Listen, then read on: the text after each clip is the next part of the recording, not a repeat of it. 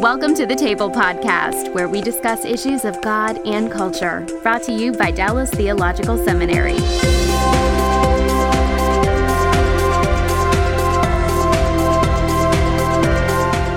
Welcome to the table where we discuss issues of God and culture. I'm Mikel Del Rosario, Cultural Engagement Manager here at the Hendricks Center. And our topic for today is Jesus and the Royal Psalms. Jesus and the Royal Psalms. We're going to be talking about messianic ideas in a couple of Psalms and highlighting one way that we've had this conversation here on campus. I have two guests in studio with me today. First guest is Dr. Darrell Bock, Executive Director of Cultural Engagement and Senior Research Professor of New Testament here at DTS. Welcome, Daryl. My pleasure to be here. So good to have you. And second guest is Dr. Gordon Johnston, who is a professor of Old Testament here at DTS. Thanks for being on the show. Happy to be here. You guys both authored a book called Jesus the Messiah that, in part, dealt with our topic today. So I'm real excited to have you guys on the show to help us walk through some of these uh, ideas, messianic ideas in the Psalms. But, Gordon, we were talking yesterday about this, uh, the whole idea of the royal Psalms, and you said that there's a really important text that we need to start with as we approach uh, the royal psalms, and that's a text in 2 Samuel. 2 Samuel 7, Nathan's Oracle. Yeah, so I wanted to just read a short portion of that real quick and have you help us work through what we need to know before we move into a discussion of the royal psalms. So this is 2 Samuel verse 12 through 16 and Nathan here the prophet is talking to David and he's uh, telling him what God told him to say. And here's what he says. When the time comes for you to die, I will raise up your descendant, one of your own sons, to succeed you, and I will establish his kingdom. He will build a house for my name, and I will make his dynasty permanent. I will become his father, and he will become my son. When he sins, I will correct him with the rod of men and with wounds inflicted by human beings. But my loyal love will not be removed from him, as I removed it from Saul, whom I removed from before you. Your house and your kingdom will stand before me permanently. Your dynasty will be permanent. So, Gordon, help us understand what this has to do with the royal Psalms and why we need this text in the back of our minds as we approach the Psalms. Sure. So, the royal Psalms we're going to look at today, and there's a number of them, but the two we're going to look at are Psalm 2 and Psalm 110. Yeah. And both of those two Psalms reflect uh, the theology, the themes that are in Nathan's Oracle. Uh, we, uh, first of all, Yahweh had promised uh, that David, uh, he would establish this uh, dynasty for David. David wanted to build a temple for Yahweh, but Yahweh said, uh, It's not for you to build a temple, but I'm going to raise up your son, mm-hmm. who turns out to be Solomon, who built the temple. I'm going to establish, David, I'm going to establish your throne. so you can successfully pass this on to your son. Mm-hmm. I'll establish his throne, and he'll be the one that's going to build the temple. And then Yahweh promises that he's going to have a father son relationship, not only with David, but with Solomon. Uh, and father son relationship in the sense that uh, he's going to correct him, like a good father does, to make sure that David's son is faithful to him. Uh, but also that his love is going to be irrevocable. Mm-hmm. Uh, and so he's going to establish this dynasty that's going to be ongoing. Uh, and so both of those themes, as far as the sonship, uh, mm-hmm. Davidic sonship, and then and then David's son taking the throne and Yahweh putting upon the throne and having this father son relationship for this uh, for this irrevocable uh, uh, uh kingdom uh, that and ultimately that lays the foundation for the messianic kingdom and the hmm. messianic king one day to come. Okay, so with that in mind, as we turn to the royal psalms, uh, let me ask what Darrell, what royal psalms in general are we have a number of psalms called the royal psalms, including the ones we'll talk about today, mm-hmm. Psalm 2 and Psalm 110. But help us understand what a royal psalm in general is. A royal psalm is a psalm about royalty. that makes sense. Uh, let's, let's, make this as difficult as we can. Okay, uh, so it's about it's a psalm about the king. Okay, and so this has to do with the Davidic king. Then, when we get to Psalm two, how is that specifically used in terms of uh, the royal coronation and things like that. Right. So Psalm 2, it starts off where Yahweh says, uh, I've installed my king on Zion. Uh, he proclaims, uh, You're my son. Uh, today I've become your father. Mm-hmm. Uh, and he says, Ask of me, and I'll make the nations your inheritance, the end of the earth, uh, your landed possessions. So you've got Yahweh installing the Davidic king upon the throne. he refers to him as his Mashiach, his anointed one, mm-hmm. so he's been anointed. Uh, and then there's this oracle in which he proclaims that he's got the father son relationship. Now, the background, there's an important background to all this, uh, and it'd be helpful for us to get to. Uh, first, in 1 Kings chapter 1, uh, uh, Solomon, or sorry, David's on his deathbed. Uh, he's, well, he's old, he's, he's dying. And Adonijah, another son, wants to be king. And he's rallied supporters behind him, including Abiathar, the priest, Joab, the general, and he's got about 50 uh, military behind him. And he's trying to usurp the throne so that it won't come to Solomon. Uh, Bathsheba gets word of this, and Zadok, the priest, gets word of this, and they come into David, and they tell David that uh, Adonijah, this upstart son, has gone down to the Ein Rogel, a spring out no, outside of Jerusalem, south of town, to anoint Adonijah. And uh, Solomon's life would be on the line. Bathsheba would be at risk for this. And so David tells Zadok, a faithful priest, Nathan, a faithful prophet, to go take Solomon and not take him to Ein Rogel, the spring of Ein Rogel, but a nearer spring, Gihon spring, and there anoint Solomon as king, Mashiach, pour the anointing oil on him, and then take him up to the palace and put him on the throne mm-hmm. and proclaim him to be king. So you have both a prophet and a priest involved in the anointing and the proclamation.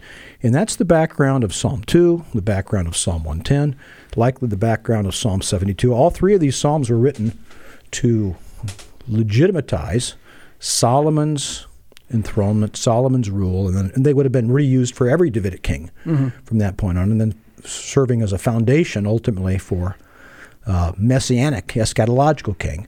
So this is kind of the background. It's interesting. Even Psalm two begins by asking, "Why are the enemies, uh, the peoples, the, the rebels, devising this vain thing?" We typically read that it sounds like hostile Gentile nations, uh, but in this case, it may have been. Uh, People within Israel beginning to rebel, but foreshadowing the fact that uh, uh, the, the people as a whole are going to be opposed. And so, uh, uh, and there Yahweh proclaims that He's the one that's putting His son, David, Solomon's son, on the throne. I'm the one that's installing him. Uh, he's He's my anointed one. Uh, I've got a father-son relationship with Him, and I'm going to establish His reign. Uh, and so, uh, the the, the father-son imagery in Psalm two is not directly messianic. It does have. Darrell's going to explain how it how it gets teased out. So we often read Psalm two where it says, uh, "You're my son; mm-hmm. today I begotten you," and sometimes we, we assume that that's directly messianic. Son of God. Son of God. Yeah. Son of God. And then the question is, well, it says, Today I begotten you, so how could the second person of the Trinity be eternal if the Father, the first person of the Trinity, gave birth to him at some point?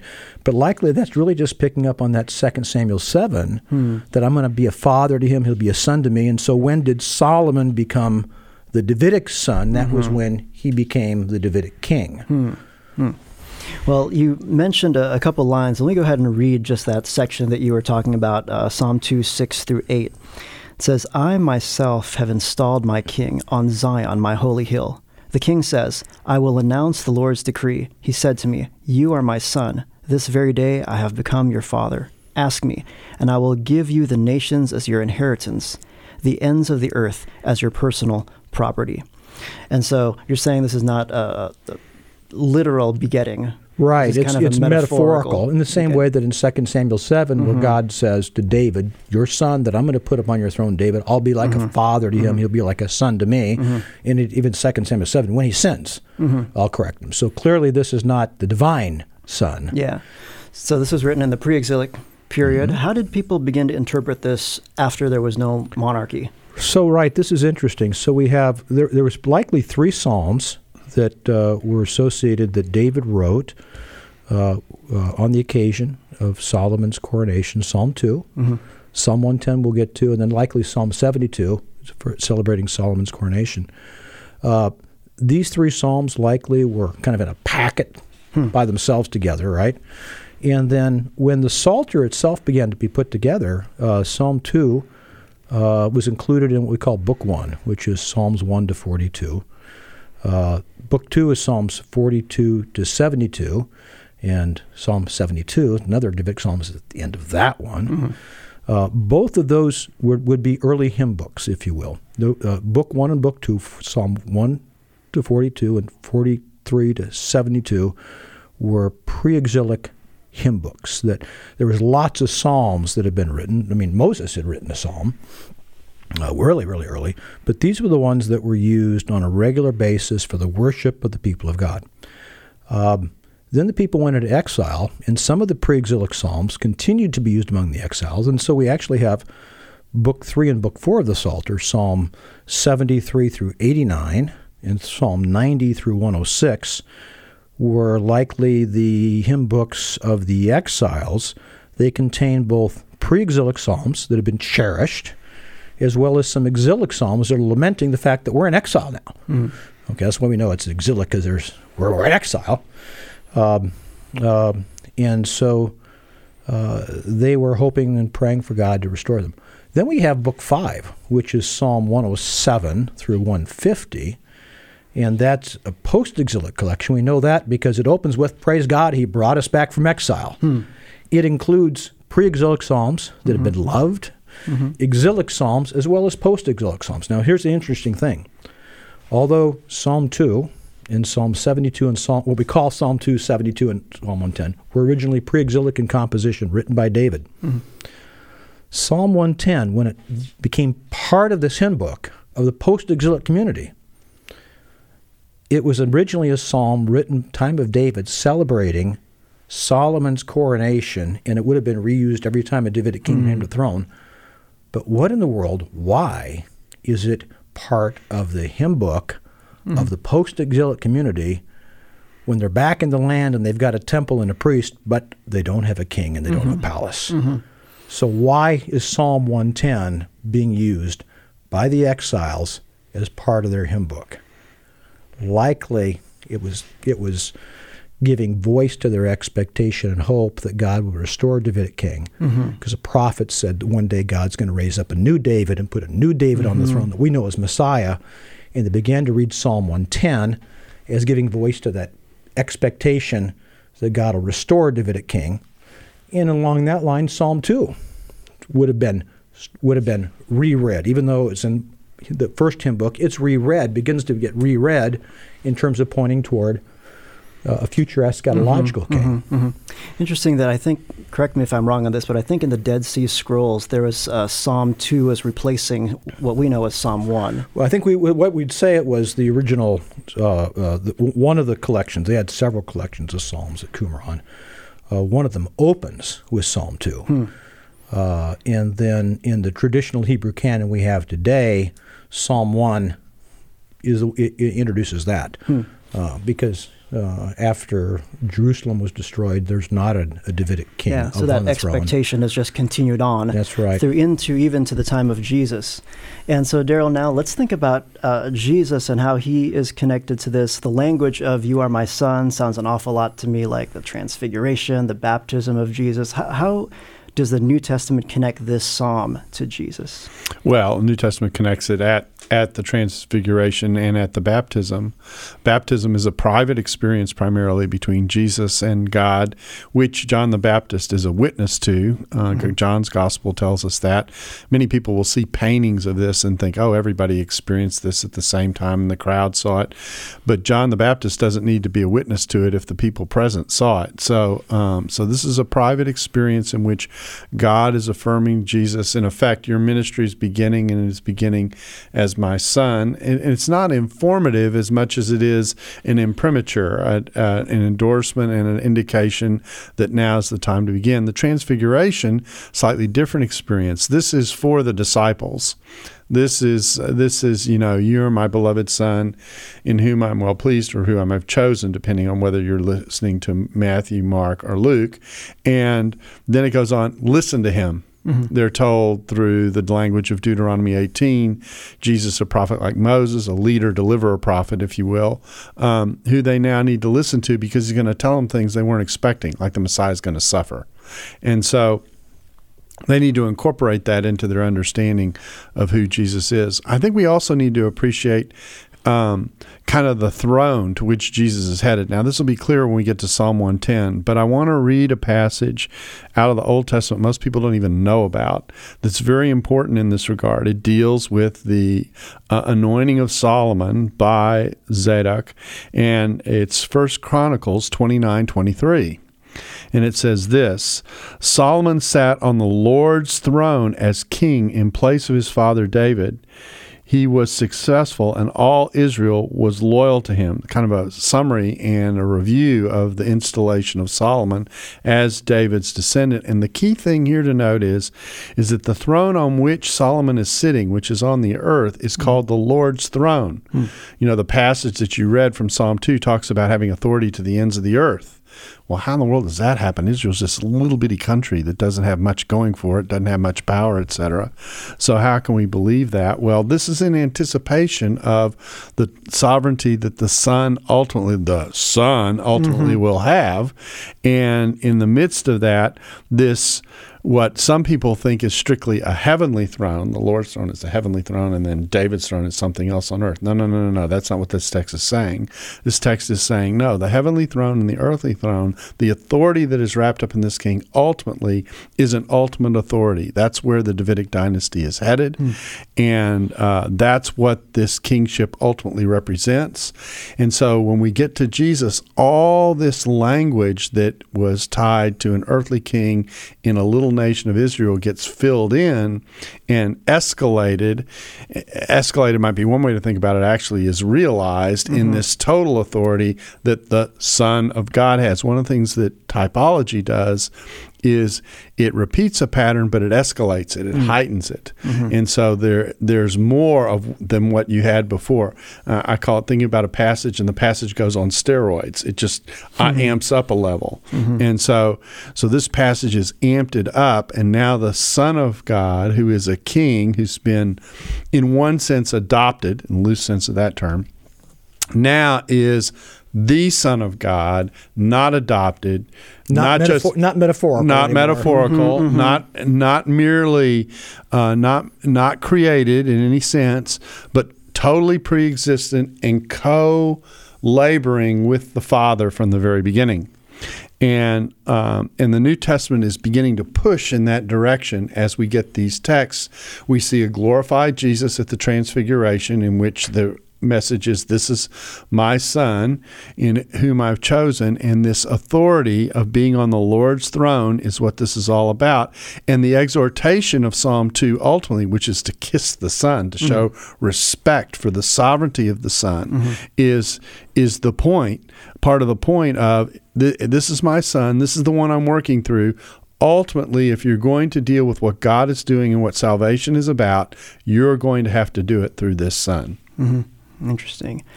And so we see this messianic expectation and eschatological hope that's being uh, pushed through ever since the, the, Psalm 2 was written, and it is kind of like informing all of this that's happening with Jesus.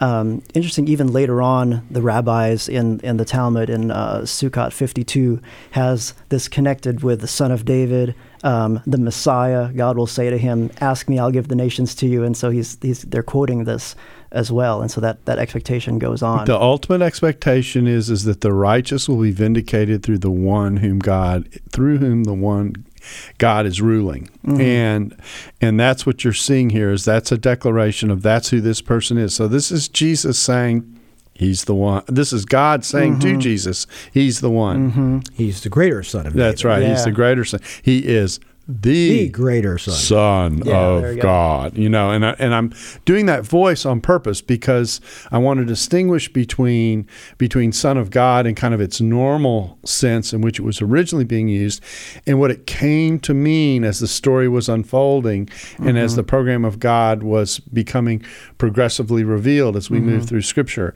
Now, I will say this in fairness: some people think that Psalm two and Psalm one ten, the passages that we will be talking about, are directly prophetic. They're just about the Son. Mm. the The hard part of this is is that is is the Second Samuel background, which shows that sonship is tied to earthly figures who will sin, hmm. and and so um, so it's it's its foundation is that relationship, that royal, regal relationship.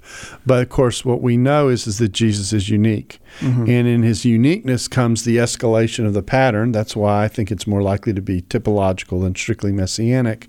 Uh, but having said that, it, it's two paths to get to the same landing point. That's the most important thing to see. Uh, and so, although Christians discuss with themselves, well, is it directly prophetic or is it typological? They're both landing in the same place. And it's Je- prophetic in one way or another. it's prophetic in one way or another. And the Son of God is, and Jesus, Son of God in the fullest sense of that mm-hmm, term. We just talk mm-hmm. about, you know, which interstate did we take to get there? so, Yeah, wow. Well, Psalm 2 is jam packed with all of this expectation, and then you see it just escalating. But let's talk about Psalm 110 now. Psalm 110, another royal psalm used in coronations. How was 110 used in a different way than Psalm 2 in its original context? So Psalm 2 is looking at the anointing and the declaration that uh, he's my son. Psalm 110 is putting him on the throne. So Psalm 110 starts out saying, This is a psalm of David. And then David says, Yahweh said to my Lord. This is Adoni, lowercase, not Adonai, uppercase. Uppercase is in verse 5. So Yahweh said to David's human Lord, in the original context, sit at my right hand until I make your enemies to footstools. So this is where, in the background of 1 Kings 1, where uh, uh, Nathan the prophet, Zadok the priest took Solomon, put him on the throne, just like David said. And when they did that, Yahweh invited the Davidic king historically to sit upon the throne. Now it's called, it says, sit at my right hand. Yahweh says this. David says that that this one who's taking the throne is his Adoni, instead of uh, A D O N I, where God's God's is A D O N A Y, Adonai versus Adoni. Uh, so one of the questions is, when would when wh- wh- who would David's Adoni lowercase l who would that be? Would that be Solomon when Solomon became his Lord? That's a very term that's used, by the way, in 1 Kings 1, when Bathsheba and Zadok came in and say, said, Adonijah's trying, you know, uh, uh, uh, uh, my king, David, Adonijah's trying to take the throne. So that's a term that they actually used to address David. So David is saying that Yahweh said to his human lord Solomon, sit at my right hand. Now, uh, Darrell talked about the background of the throne a few minutes ago in Chronicles. In 2 Samuel 7, where God says to David, I'll establish your throne in his throne, I'll establish your kingdom in his kingdom. The parallel passage in 1 Chronicles 17, God says, I'll establish my throne and my kingdom. Mm-hmm. Because the Davidic throne and the Davidic kingdom was God's throne and God's kingdom because the Davidic king was God's co regent mm-hmm. and the one through whom he was exercising his rule. The Davidic king was supposed to represent God's God's authority, God's power, call people to obey God, and, God, and the Davidic king was ruling on behalf of God and by God as his co-regent. So, if you could even think of the geography, if you will, um, my Hebrew Bible, which is bigger, let's say that this is north and this is south. This is the city of Jerusalem. Uh, Yahweh uh, is on uh, is enthroned in the tabernacle, the temple, on the high ground of Jerusalem. The palace is on the lower ground, on the hoi polloi out, out here. Yahweh is enthroned here on higher ground, and his he's he's enthroned in heaven. The ark is the footstool of his feet. Okay, and he's his his throne is facing east. The Davidic palace is on lower ground, facing east. Yahweh is the great king sitting upon his throne. The Davidic king would literally, geographically, be at God's right hand. Hmm. even though it, you're, you're illustrating it with your left hand. Even though I'm most ready. Well, it's because my Hebrew Bible is bigger and it's actually on higher ground now, and it's easier for people to conceive of north in this direction. Yeah, I'm in the Kidron Valley right now. and those who are listening have no That's idea what okay. that was so about. This episode is brought to you by the Truce Podcast. I'm sure you've been there. You're at an event, a dinner, a small group, and someone says something like, If you're a Christian, you have to vote Republican. huh, that raises an interesting question. How did evangelicals like me get to the place where we just assumed we'd all vote one way? This season on the Truce podcast, we're diving deep into the complexity of the 1970s and 80s to understand how evangelicals tied themselves to the Republican Party. It's a story that involves murder, corruption, redemption, and our need to be heard. I'll be talking with celebrated historians like Rick Perlstein, Pulitzer Prize winners Frances FitzGerald and Jesse Eisinger, and some of the best guests I've ever had. Truce is the show that uses journalistic tools to look inside the Christian church. We press pause on the culture wars in order to explore how we got here and how we can do better. Subscribe to Truce anywhere you get podcasts or listen at trucepodcast.com. And Well, just think about it this way: the the Holy of Holies is pointed towards the Mount of Olives. Okay.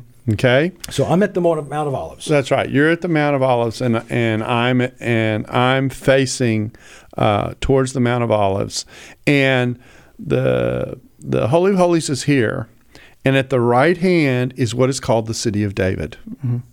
Okay, so the point is the geography of Jerusalem illustrates the language of the psalm.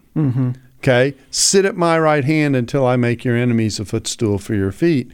So the picture is, I mean, it, I mean, the king doesn't sit on the throne in the Holy of Holies, but he does sit on a throne in the palace. in the palace, and, and, so and he's the, if you will, the right hand man, the co-regent. And even when when Queen when Queen uh, Sheba came to visit Solomon, Solomon had a throne put at his right hand for the Queen of Sheba to be an honorary guest there. Mm-hmm. So it's this idea of a subordinate. But I interrupted. Go ahead. But an honor, but an honorary honorary sport. Now, there's another thing going on here that's countercultural that we shouldn't miss, and that is, in a patriarchal society, how is it that David would call a descendant his lord? Okay, in in the normal scheme of things, the honor goes to the ancestor. Yeah. So this is breaking the normal pattern, which tells you something's going on. And of course, when we get to the New Testament, Jesus is going to raise the same question. How is it that David could call his son? Actually, it's going to be his great great great great great great great great great great great great great great great great great grandson, um, his Lord. When in the normal scheme of things, the honor would go to the ancestor, and let's make make it even stronger, it would go to the founder of the dynasty. Hmm. And so this break of pattern is designed to raise a question. In fact, Jesus asked the question mm-hmm. of the of the Jewish leadership when he poses this initially. He doesn't answer the question. He just poses uh, mm-hmm. th- kind of a think about this a little mm-hmm. bit. You know what's going on here, and and so it's designed to say God is doing something. God is at work in the figure that has now been given the authority of being the co-regent of God, mm-hmm. or to use the language of Psalm 2, son of God. That was quite a riddle, Matthew 22. The Pharisees didn't know what to say. They didn't know right? what to say. Yeah. No, no. So this is a, it's a mystery that's unraveling. And, and and he's presenting it as a as a conundrum initially, mm-hmm. and like I say, he doesn't, and he isn't saying. So this is important to say. He isn't saying that the Messiah is not son of David. He's not trying to say that. You know, why does he call him? Why does he call him Lord instead of son? That's that's not the point. The point is to say that the lordship idea is the dominant thing that's going on in this psalm. The the recognition of the authority of this figure is the dominant thing that's going on in this psalm.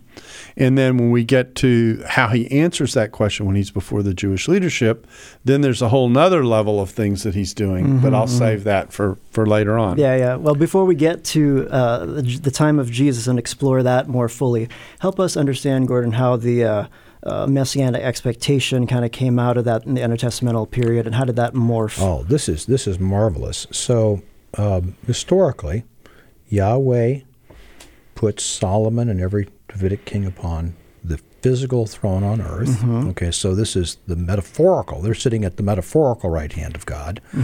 Okay, um, so but what happened then was.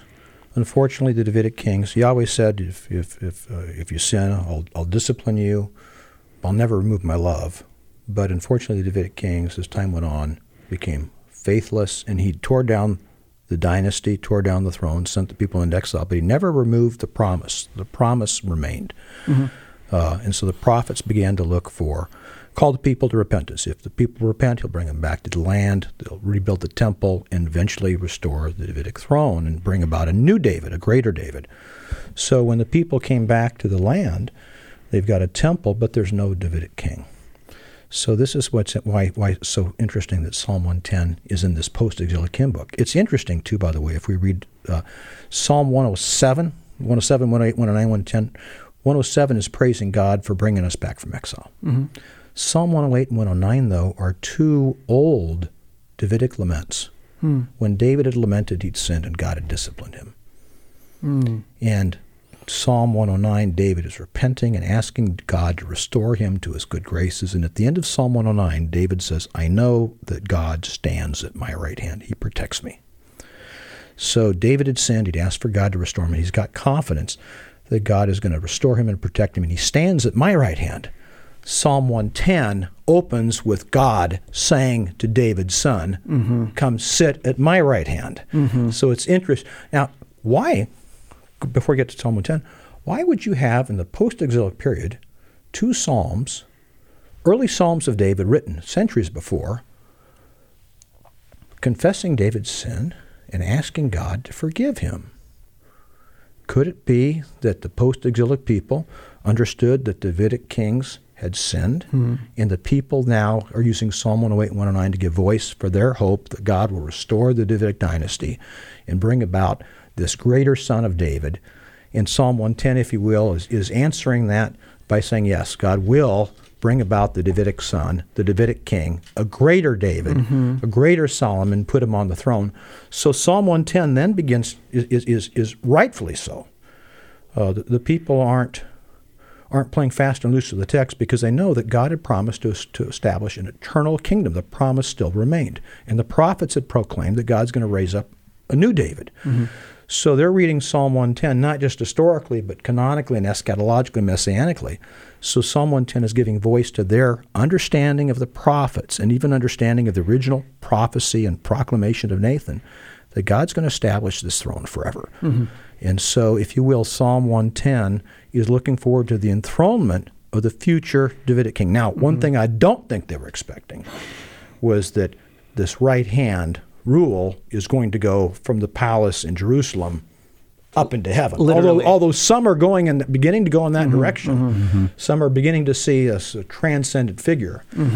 Uh, but it's it's uh, so it, it it what Jesus does with it is not coming out of the blue. It's all they're already beginning to start seeing some of these things. But Jesus takes to it to a completely different level. There's this hope then that what is metaphorically true of this Davidic king would become uh, uh, realized eschatologically in the ultimate Davidic king. Yes, so the Davidic saying, Sit at my right hand, when it was said of David or Solomon, that what was metaphorically true of David and Solomon is going to become literally true of Jesus.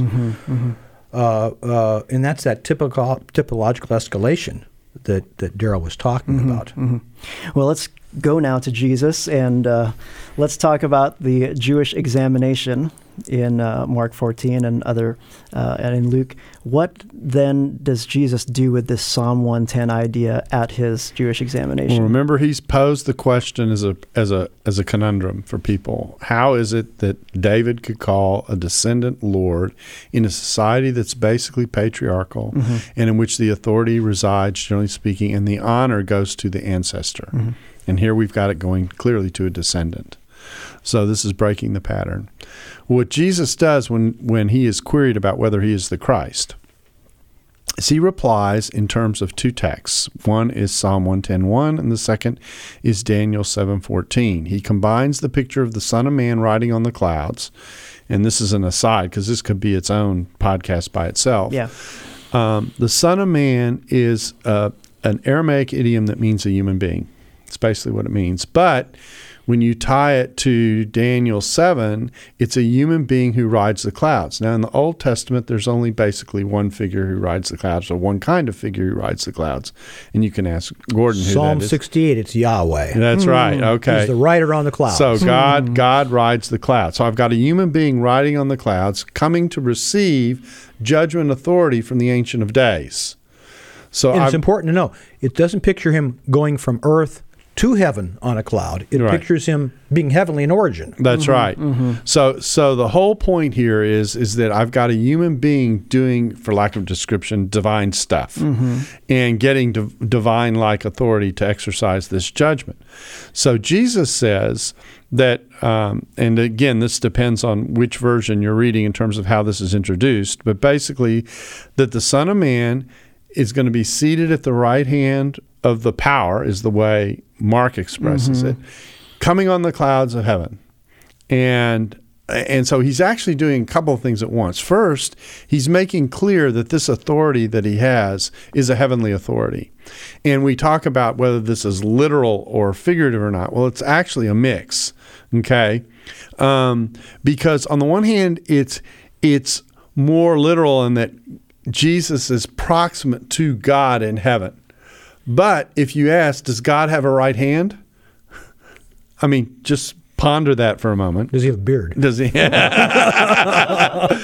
I mean, Does he have a, th- a literal yeah, throne? this is what this is a this is an anthropomorphism. This is a description of God as if he's a human figure, and of course, God is a spirit, and he doesn't have limitation and that kind of thing.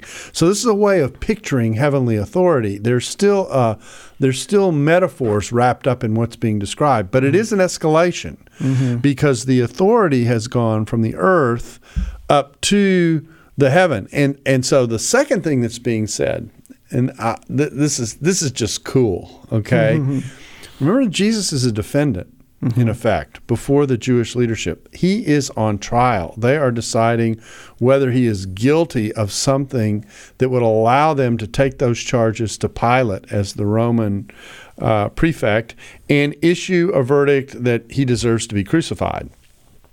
And when they ask him he's the Christ, they're basically saying, "Are you a king?" And if he says he's a king, then um, they can take the charges to Pilate and they can, in effect, say, Jesus proclaimed himself to be a king, but Pilate, your job is to protect Caesar's interests. And Rome is very interested in people who declare themselves to be king that Rome did not appoint. Because Rome believes in law and order. You follow our law or we'll put you in order. And so, uh, so in the process, um, there's this challenge that they're fishing for. Well, they actually get more than they bargained for because they ask if he's a king, and he says, Well, not only a king, but I am going to be riding the clouds like the Son of Man, and I'm going to be seated with God in heaven with divine authority. Well, that that just they you know they It'd be like if somebody got arrested at Target under suspicion for stealing a coffee pot, and the person says, "Did you steal the coffee pot?" Well, not only did I steal the coffee pot, I stole I, I stole the stereo, and I, I took the store. and so so the picture here is is that you may think I'm on trial here. But there is coming a day in which I will be your judge. And I'm going to exercise divine authority and you will be answering to me. So they didn't like this answer for a mm-hmm. whole series of reasons. I'm going to be seated with God in heaven. I'm going to be riding the clouds of judgment authority. And one day, regardless of what you do to me, God is going to vindicate me and I will be your judge. They went, that's blasphemy. But they couldn't go to Pilate and say, oh, uh, Jesus just committed blasphemy. Pilate would go, so what? Yeah. I don't care. That's your religion. But if they go to Pilate and say he claims to be a king that Rome didn't appoint, which is sedition, now Pilate, who's there to protect Caesar's interests, has got to act. This is right on his job description. And so, so even though he's hesitant because he looks around and he says, "That guy doesn't have an army," you know, I, I don't sense any threat. Uh, this is not a big deal. But the pressure on him to do something because this is in his area leads him eventually to say, "Okay, we'll crucify him and we'll put King of the Jews over the cross to mm-hmm. say what he's being crucified for. So Psalm 110 is being used here. It's being pushed in all its language. Mm-hmm. It's it's again, there's discussion among Christians about whether this is directly prophetic and unique about Jesus or whether it's typological. We're ending up in the same place, which is that the authority that Jesus possesses as the Lord is a authority he has because he gets to sit with God in heaven. Now let's keep play with that metaphor for a 2nd mm-hmm. Okay, we're still we're still somewhat figurative here because you know where does God sit? What kind of a chair does he sit in? It's a good question. Don't ponder that too long. Okay, but but we've got him and God being equally honored. Who gets to sit with God in heaven? Not stand before him or bow before him or be in his presence, but sit with him. And and then God turns around and makes all his enemies a footstool for his feet. Mm-hmm. So what Jesus is proclaiming ultimately is a vindication of who he is before these people who are questioning who he is. And and uh, you know, uh, the the interesting thing about Christmas is, of course, that we we come and we stand before and we and we rejoice in the fact that God took on human flesh, and we think about this little baby in a manger, and it's mm-hmm. sweet, and everybody mm-hmm. gets all, you know, teary eyed thinking about God coming in the flesh, et cetera, and it's this nice, tender scene. But on the other end of this tender scene, on the other end, is this glorious picture of who this child is going to become and the mm-hmm. authority that he bears. And so that is ultimately what's at stake because that legitimizes his death on the cross and his ability to take our place. It legitimizes his claim that he is the Son of God in the face of the alternative, which is blasphemy. And by the time you get to the end of the Gospels, you only have two choices about who Jesus is. He's either everything that he's claimed to be, or he is a deceiver about what it is that he's claiming for himself. Mm-hmm. And God's vote in that dispute, okay, which are put forward as the two options, is the empty tomb. Mm-hmm. Because the prediction is God is going to vindicate me. God is going to vindicate me, and in that vindication, you will come to understand, or you should come to understand, who I am. Yeah, yeah. Well, Let's move to Acts chapter 2 now because I think we're going to see this Psalm 110 coming uh, full circle. Here we saw how it was interpreted in the pre exilic and the post exilic period, how Jesus interpreted it. And now I want to talk about how Peter interpreted it. So we got pre exilic. Can, I ask too, when you, when you talk about that, emphasis, help us understand, we were talking about tip, whether it's directly prophetic or typological prophetic, help us understand that the apostles are not just playing with the text and elevating. It was actually part of the divine design. That's exactly oh, right. Mm-hmm. That's the whole point. The whole point of, of typological pattern is, is that God has designed this history as a part of his program so that you can see this. You can see it short term in an initial picture that has some of what's going on, and you can see it ultimately in the ultimate picture in which the base has been elevated in such a way that you go, that's completely unique. Mm-hmm. That is the fulfillment. Mm-hmm. So and God so had both references exactly in mind right. from the beginning. Exactly even though the right. human author, Nathan or the psalmist, might not have understood everything. So, that's exactly yeah. right. Yeah. But, and and so, and, and, you know, so it's interesting. So we got pre-exilic, post-exilic, and now we got Pentecost. Mm-hmm. Okay, so that'll preach. We yeah. got three P's. Go. That's good. So that'll that'll satisfy all the pastors who want alliteration, and uh, and and so, of course, what we get in Acts 2 is a question about what in the world is going on that these people are speaking in tongues. Mm-hmm. And Peter answer, you know, one one solution is, well, it's they had a long night. They're drunk. um, and and Peter goes, no, that's not what's going on. This is evidence that Jesus has been vindicated and raised to the right hand of the Father. He has received the Spirit from the Father, and he's poured out what you see and hear. Therefore, let all Israel know that God has made this Jesus, whom you crucified, mm-hmm. both Lord and Christ. Mm-hmm. So, so this distribution of the Spirit into the people of God, which enacts the hopes of the new covenant, the new covenant is about two things it's about forgiveness of sins and the writing of the law in the heart, or forgiveness of sins and the washing that takes place that allows the Spirit of God to indwell people. That depends on whether you're reading Jeremiah or Ezekiel, but it's the same picture and it's the same hope. And so this is the eschatal, this is the arrival of the promise that Messiah longed for. In fact, Jesus said to his own disciples, Kings and prophets long to see what you're experiencing and didn't see it and experience it. Mm-hmm. So so this is the real so Pentecost becomes Psalm 110 becomes the proof text to explain what has happened to Jesus as a result of his crucifixion and resurrection. Well, he found, to use a German word, a Parkplatz, a parking place. Okay?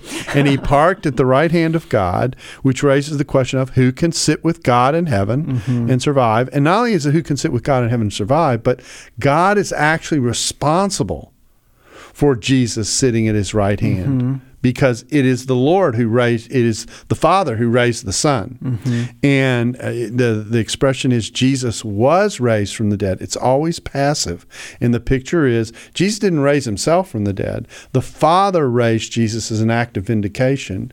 And then the proof of the vindication is, on the one hand, the empty tomb, but secondly, the the arrival of the Spirit, which is the arrival of the promise and the arrival of benefits that were achieved because Jesus went to the cross and ended up uh, dying for our sin and ended up being raised by God in vindication, so He can now uh, distribute the elements of judgment authority that He possesses. Because judgment is not only negative; sometimes it's positive.